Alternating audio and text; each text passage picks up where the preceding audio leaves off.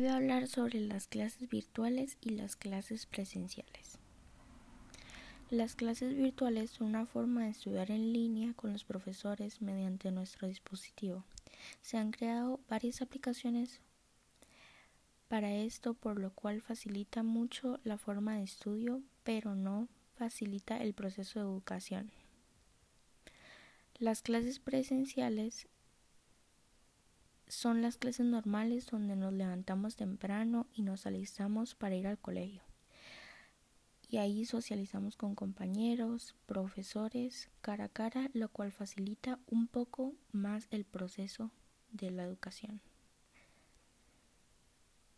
Debido a nuestra situación del COVID-19 estamos recibiendo clases virtuales, lo cual me parece una buena forma de educación y gracias a ello no estamos perdiendo el año escolar. Las clases virtuales no son fáciles, se les dificulta mucho a los profesores, tanto a los alumnos, porque hay varias cosas que no se entienden o no saben cómo explicarlas. Las clases presenciales son más fáciles porque ahí si hay una consulta las puedes consultar o hablarla más fácilmente.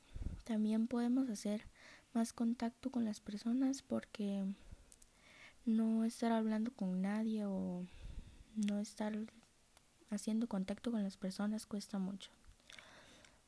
Pero igual las dos son una buena forma de educación y siguen ayudando al aprendizaje.